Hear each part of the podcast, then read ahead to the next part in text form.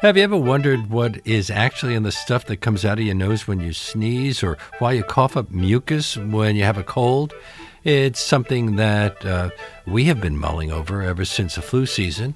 And so, on today's Please Explain, we are talking about ear, nose, and throat fluids with Dr. William Reisacher, an otolaryngologist allergist and assistant professor of otorhinolaryngology and the director of allergy at Weill Cornell Medical College which is dually affiliated with New York Presbyterian Hospital. He's joining us now to answer your burning questions about bodily fluids from mucus congestion to salivary disorders and, and much, much more. And we invite you, our listeners, to join the conversation. Uh, give us a call at 212 433 9692 if you have questions about ear, nose, and throat. Are your sinuses bothering you? Call us now. Uh, so, uh, what exactly is mucus? Is it much more than just a sticky goo? Well, mucus is actually very important to the body. Most people run away from mucus, but as an ear, nose, and throat doctor, I actually run towards mucus. Why do we need it? Well, pe- people come to my office and, and, they ask me that all the time. And they, they ask, you know, can I take out all their mucus? But mucus is actually extremely important. If you think about it like oil in a, in a car engine, right? And you try to run a race without any oil in your engine, that's exactly what happens to your throat and your nose if you if you didn't have any any mucus there. So and is a, it different than it's different consistency than phlegm? Do they come from the same basic places? Well, you know that that's interesting because it's a, a, lot of just kind of wording that's been used throughout the years. Phlegm is really referred to uh, when you cough it up. Uh, whereas mucus is all the, the two liters of, of liquid that you make inside your nose and your throat every day. Most of it actually goes down to your stomach. Now, we make it every day for what reason? Well, we make it for protection, for for lubrication. It also has great uh, uh, protecting powers against uh, against uh, viruses and bacteria and pollutants that are in our air. So, is the problem when we make too much mucus? Well, not really. When when you feel like you have that postnasal drip, which is a, a common word that we use, it's not really that the body is producing too much mucus. It's really that the mucus is too thick and the body thickens up the mucus whenever it feels like it's under attack. And I mean, we feel like we're uh, under attack from a lot of things throughout the day, but our bodies sense all of that, and it thickens up the mucus to protect us. So if it comes, if it becomes thicker, we know that there's something wrong. Yes, exactly. It's basically a signal that something's going on. It's not a disease in and of itself. What about the color? It's been said that yellow or green mucus is a clear sign that you have an infection. Is that true? Not really. That's sort of a wives' tale. When you have an infection, usually your mucus is, is a little bit discolored, either yellow or green. But just because you have thick, discolored mucus doesn't necessarily mean that you have an infection. It really just means that the mucus is too thick and it's trying to tell you something. Can mucus also contain blood? Well, it can. Yeah, many times when uh, when people cough too hard, they can break a little blood vessel, and then you'll see a little uh, blood tinging the mucus. Usually, a little bit is not too much of a concern, but if it becomes excessive, that's when you need to call your doctor. Is it possible to have perfectly clear mucus and have a terrible sinus infection as well? Well, we make two liters of it every day, so and we don't notice it. So most of the time it is very thin and very clear, and we don't notice it at all. We swallow it and we never even think about it until we get sick or have some allergies. Well, what is a sinus infection? Well, basically, that's another name for an upper respiratory infection. Most of them are caused by viruses. We get bombarded with, vi- with viruses every minute of every day, and our and our immune system defends us against those. We always think, well, maybe we just get a a couple of viruses every year, but really our bodies defend us every moment of the day from that. And so, an infection happens in the nose and sinuses when one of those viruses get through, and sometimes it can also be a bacteria. One of our listeners, Matt from Demarest, New Jersey, asked is snot acidic? Why does it hurt so much when uh, you have a cold and it gives us uh, sore throats when it's postnasal drip? Does it become acidic when we're sick? Well, Matt, you're, you're thinking an awful lot about, about snot, and I, I like the I like the thought. Um, you know, it, it it's not some, a scientific word. Well, I use it all the time. Actually, I, I don't even care if it's a scientific word. I think it's a great word to use. Um, but uh, you know, if it hurts too much, it might mean that you're trying too hard to get it out. Uh, you want to just, if you're going to blow your nose, you want to do it really gently. And if that uh, snot is too uh, thick or it gets a little crusty, you may want to buy you may want to buy a little bit of saline and and, uh, and soften it up a little bit. What about over-the-counter antihistamines and decongestants? Well, those medications are really helpful. A lot of people that I see in my practice have bad allergies, and antihistamines are very useful for, for symptoms like sneezing, itching, runny nose. They're great for that. And there are also decongestants that are available on the market that help you when you have a stuffy nose. Really depends on your symptoms. Don't decongestants thicken the mucus?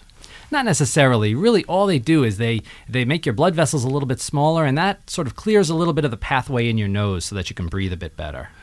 What is uh, guaifenesin? Well, that's a mucus thinner. And that's useful in the first few days when you have a cold and you just can't cough up that, that mucus or that phlegm.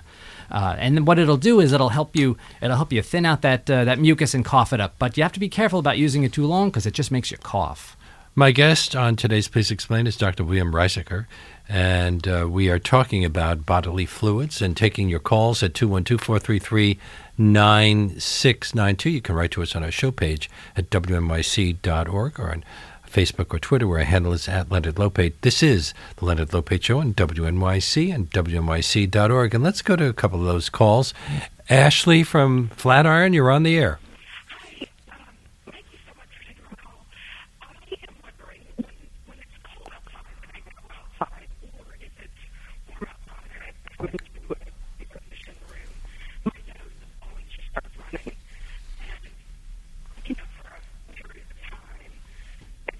The way. But I'm just wondering, is there is that normal, and is there anything I could do to prevent that, or does it even matter? Well, actually, those are all really good questions, and a lot of people do find that when they go from a warm environment into a into a cold environment, and vice versa, their their nose runs. Sometimes it's uh, as simple as condensation, where when you're in a warm space, all the all the moisture is sort of locked up in the air inside your nose, and then when it when you go into the cold area, it condenses, you know, just like in a refrigerator, and it starts to drip just because the water comes out of the air.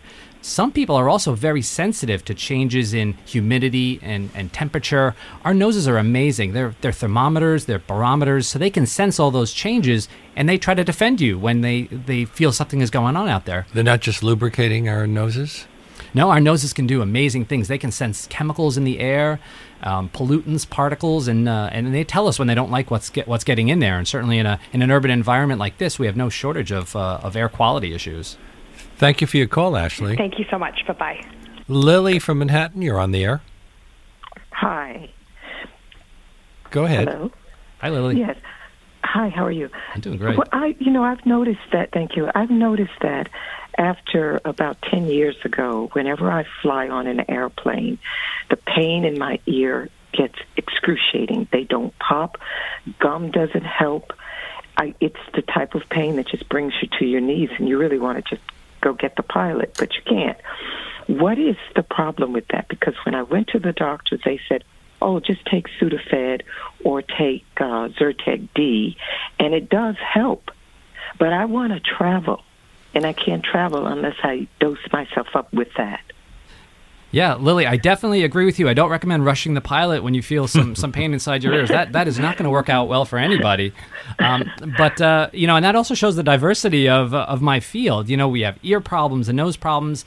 If you think about it, your ears are sort of like a tire, uh, and they have air in them, and they need just the right amount of air pressure. Which So does- if you yawn, doesn't that clear up your ears? It can No. sometimes help because uh, you know what that does is that allows the air to go back and forth. Uh, but sometimes it's not enough, uh, and it's worse on the descent because they're sucking air out of the cabin, and uh, and it, and the ears can get quite painful when that happens. So sometimes you have to do some some popping exercises. Have you ever tried those, Lily, where you hold the nose and you give a couple of seconds of uh, of pressure? Have you yes, tried that? I've tried that. I've tried that. I've held the nose, but if I don't take the Sudafed or the Zyrtec D, and I hold my nose, and they still don't pop, I have to use Yeah, yeah. If you can, if you can use, I mean, if you can take a Sudafed or, or Afrin or one of those fast-acting decongestants, you might want to try it a couple of times a day, the day before, the day of, and the day after the flight. That may help you a little bit more. And there are so also some products that are available that you put in your ear that can uh, that can also uh, buffer the, the change in air pressure. You might want to try those as well. Uh, and if not, just uh, you may want to think about uh, calling Amtrak your next trip. when I was younger, uh, I had a, a problem where uh, fluid would go into my inner ear, and then I would feel nauseous. I would feel unsteady. I would be dizzy, um, lose my balance. Was that because I was smoking? And why would the lick, Why would the fluid go into my ears? Luckily, I, I don't have the problem anymore. Yeah, well, well, definitely when you're smoking and there's other pollutants going on, this problem can be a lot worse. And, and when people are younger, in childhood, the problem can also be worse because the system is not uh, well developed. But why are the fluids going into your inner ear? Well, when the when the pressure gets so bad, basically the body does not want that space behind your eardrum to collapse. So it puts the only non-compressible substance that it has available, which is fluid from the surrounding tissues. So it puts it in there, and that does keep the space open, but it's not great for hearing, and it can get infected. Perry from New Jersey, you're on the air. Oh yes, hi. Go ahead, Uh, Perry. I have I have a similar problem with that lady who uh, has who has a pain during the flight. Do you guys travel together? are, are you flying United these days? Yeah, they're having worse problems. Yeah. Anyway, um, every time when I blow my nose, I feel like there's something in my ear. But uh, I I had been to uh, ENT doctor, and then they said there's nothing wrong with, with my ears. But I I feel something every time when I blow my nose. I feel like there's like liquid in there, but I I know I didn't get any water in my ear. Well, you know, if you feel like there's still something wrong go- going on in your ears, uh, th- I think it might be time for a second opinion. Sometimes uh, I'll, I'll get a hearing test, and there's a lot of other things that can be done to to evaluate the problem. So if you still feel like something is is going on in there, then it's definitely worthwhile uh, check, checking up with uh, with one of my colleagues and getting a second opinion. A listener asks, why is it that whenever she's getting ready to swim in the locker room, her nose starts to run, and she notices that uh, this happens to many other swimmers as well? Ah, yes. A lot of times in with the swimming pool, because what what is a swimming pool? Is essentially a puddle full of chemicals, right? So the the nose can sense these. You know the uh, the although chlorine and uh, is odorless, you know the the bleach actually gets into the air and it can be a real irritant. So a lot of people find that. What about some of the natural remedies uh, for getting rid of mucus? Uh, nasal irrigation. Um, how effective are devices like neti pots? You, you mentioned saline solution. Is is that the best? Yeah, I think saline is a, is a great idea, particularly if your nose is is on the dry side or you feel there's some some thick mucus or some crusting. It's nice to gently irrigate the uh, the, the mucus out. You certainly don't want to get rid of your mucus, but you just want the healthy mucus to, to populate the area. Is that a problem? Rinsing out your sinuses will wash out both the good and the bad bacteria? Now, there's enough bacteria to go around. You're certainly not going to wash it all out, that's for sure. I mean, you just want to gently irrigate or even use just the, the sprays that go in the front. Uh, you don't want to do anything that's too overly aggressive, uh, but a little saline is really hard to hurt yourself with that. What's post nasal drip?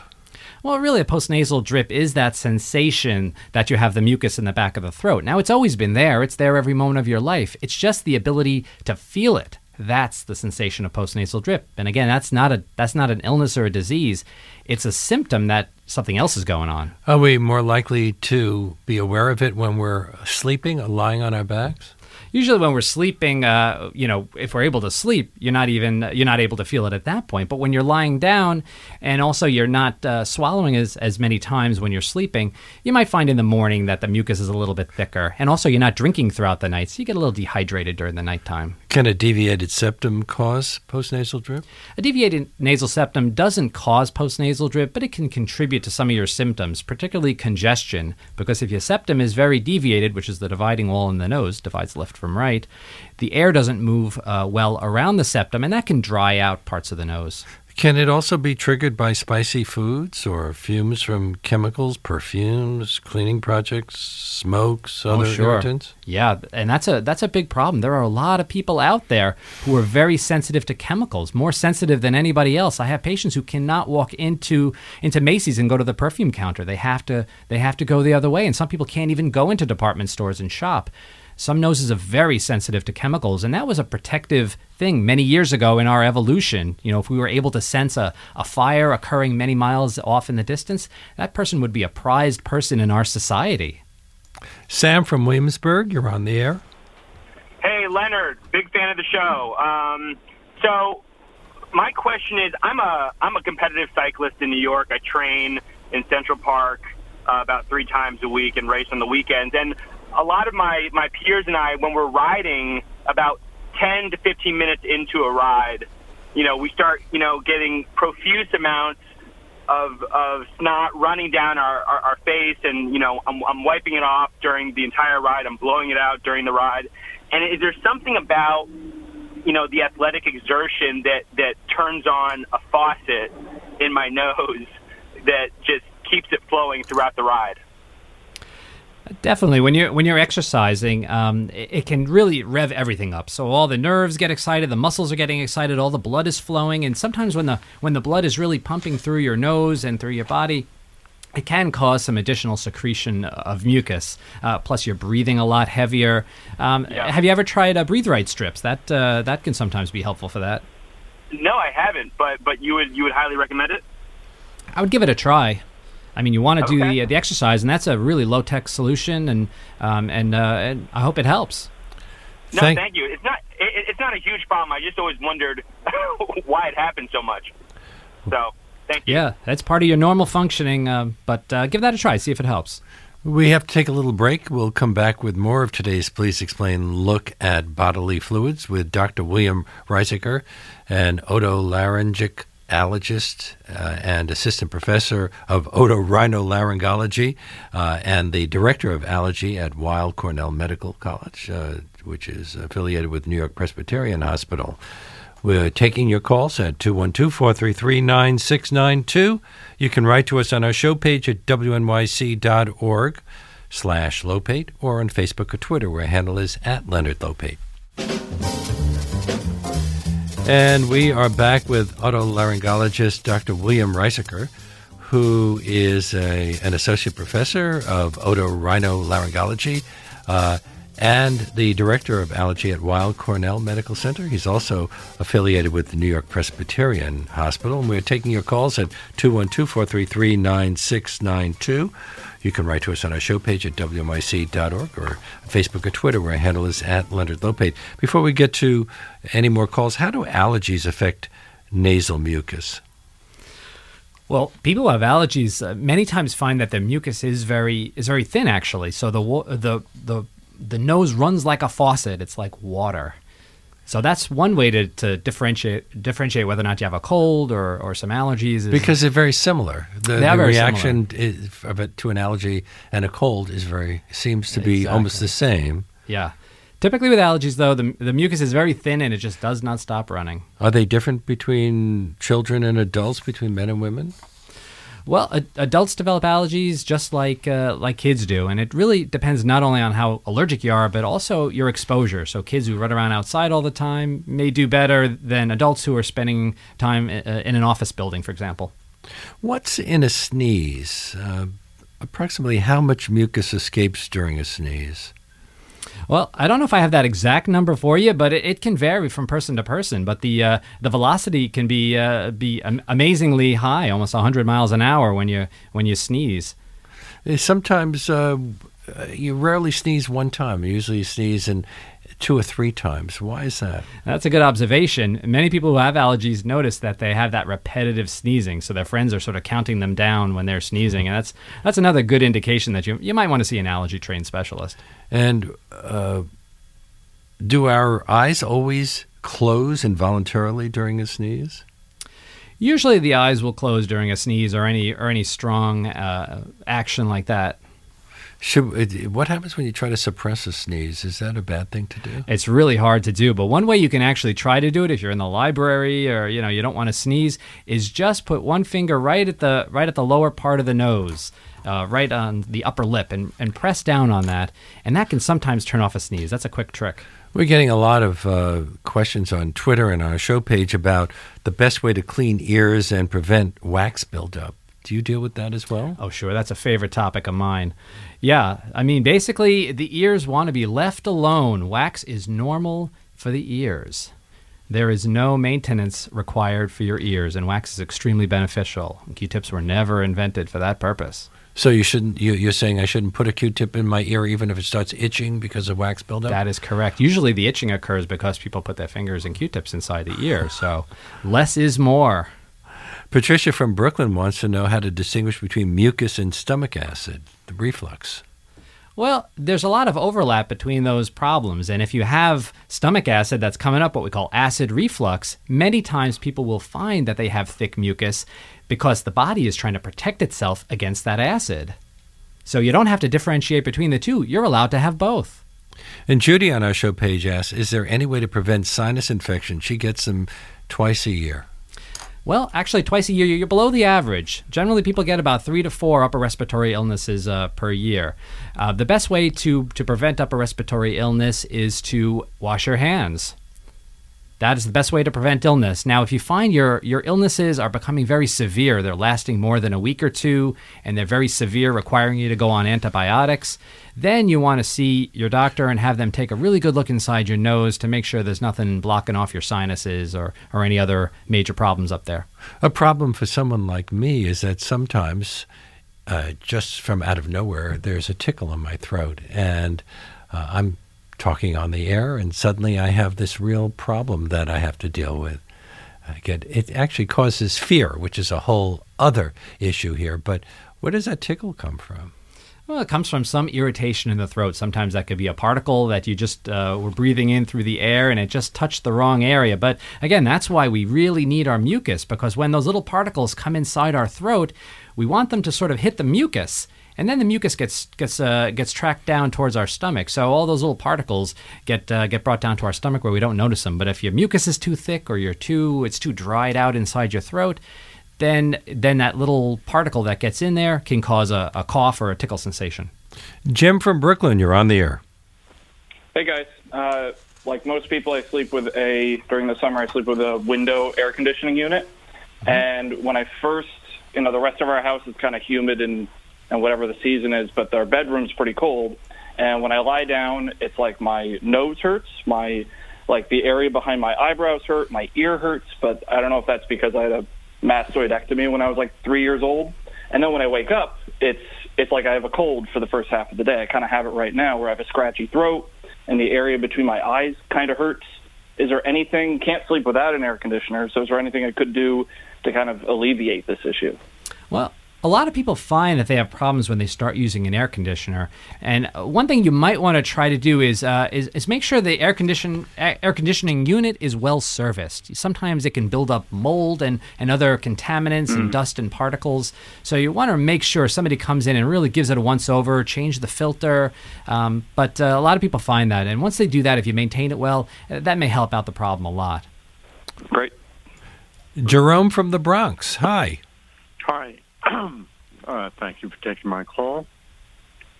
Over the past two years, I've had maybe uh, the following occur about four times.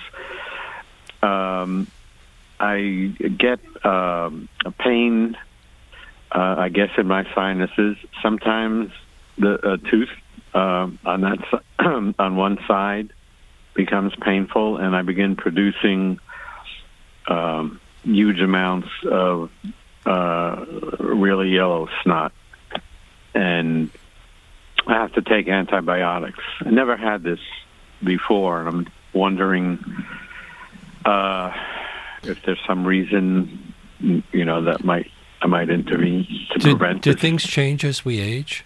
Well, things definitely change when we age, and uh, Jerome, you're you're a perfect patient for me because this is exactly the situation where you really want to go see an otolaryngologist, an ear, nose, and throat specialist, because it sounds like you're getting some severe upper respiratory infections, and it's a a good point that you make that sometimes when you have those infections, you can feel pain in your teeth. So you may be tempted to go to your dentist, but if everything is good with your teeth, then you want to check with your ear, nose, and throat specialist to make sure everything is okay inside your nose since we're talking about our teeth, I was wondering about drooling. What causes drooling? Can we have too much saliva? Well, it depends on who's doing the drooling and how much alcohol they've had to drink before they've done the drooling. So there's a lot of situations that, that can lead to that. Um, children, of course, uh, you know, tend to drool a little bit more, and uh, many times it can be due to nasal nasal uh, congestion because if your nose is congested, your mouth is going to be open. And we make a lot of saliva. We make about a liter of saliva every day. And if our mouth is open, some of that saliva is going to make it out. And that's why we drool. Kenneth from the Bronx, you're on the air. Hello, You Kenneth. One of, the, one of my questions already, so I have two more, and I'll make. I'll, I'll answer. I'll ask them, and I'll, I'll take your answer. Uh, one, uh, the. music Kenneth, we're having a, we're having a problem. it Kenneth, the call is breaking up. Can you call right back? We'd like to put you on the air, but uh, it was impossible to understand what you were saying. Uh, so let's go to Sean from Long Island. Hi, you're on the air. Yes, hi. Um, the last couple of years, I've been having this issue where my I have to constantly keep clearing my throat, and it seems to get worse when I eat or drink things. Um, and it it develops this like really thick mucusy feeling at the back of my throat, and I just have to keep clearing it, clearing it all day long, basically, uh, from wake you know when I wake until I go to bed, basically. I was wondering if it had something to do with what I'm eating, or if it's a underlying issue with my throat that I should be uh, looking to medical help for. Well, Sean, I think you made some great observations. You noted that it was somehow associated with eating and drinking. So, definitely that's high up on the list of possibilities that maybe are getting a little bit of stomach or acid problems. And, you know, as we talked about before, that can certainly cause that mucus to get thickened. And then you're going to want to clear your throat when you feel that thick mucus there. So, definitely get that checked out. But that sounds like uh, you're onto something. Thank you for calling. Uh, I was wondering, uh, are we expelling a lot of bacteria or or viruses when we sneeze, when we cough up phlegm? Well, there's a certain amount of bacteria that's in. I mean, is that uh, a way that the body's getting rid of those things? not really getting rid of the bacteria because if you think about it, the bacteria is actually critically important for the body to for, to function normally. We have more bacterial DNA in our body than our own DNA. So uh, we rely upon the bacteria that's inside our, our airway and our throat and our definitely our stomachs and our intestines. Uh, some comes out with the uh, w- with the with the sneezes that we have, but certainly it's not really a primary mechanism to to rid the body of bacteria. Well, what about viruses when we have a cold and we're sneezing? Yeah, sneezing is a way that you know we try to uh, expel a, a variety of things that are that are coming inside the nose. So that's just a protective reflex. So lots of things come out when we're sneezing, all the particles and uh, viruses. Because we could also spread our illness to other people, Right, right. obviously, when we sneeze, and uh, or if we touch a, a on the subway, we touch the pole after we have wiped our nose. Yeah, you don't want to worry as much about the sneezing people around you because the the viruses are spread more by contact. So it's more touching that pole in the subway rather than the guy next to you who's sneezing his head off. Brenda from Marine Park. Hi. Hello. Um, I fell on Monday this week. Fell on my nose, and I was treated in the emergency room. I had excellent care, wonderful doctor. Uh, I still have stitches. They're going to come out next week. But this is the problem. I can't taste anything at all. Nothing. Uh, I want to know about the taste buds. Will they recover? There is a link between smell and taste.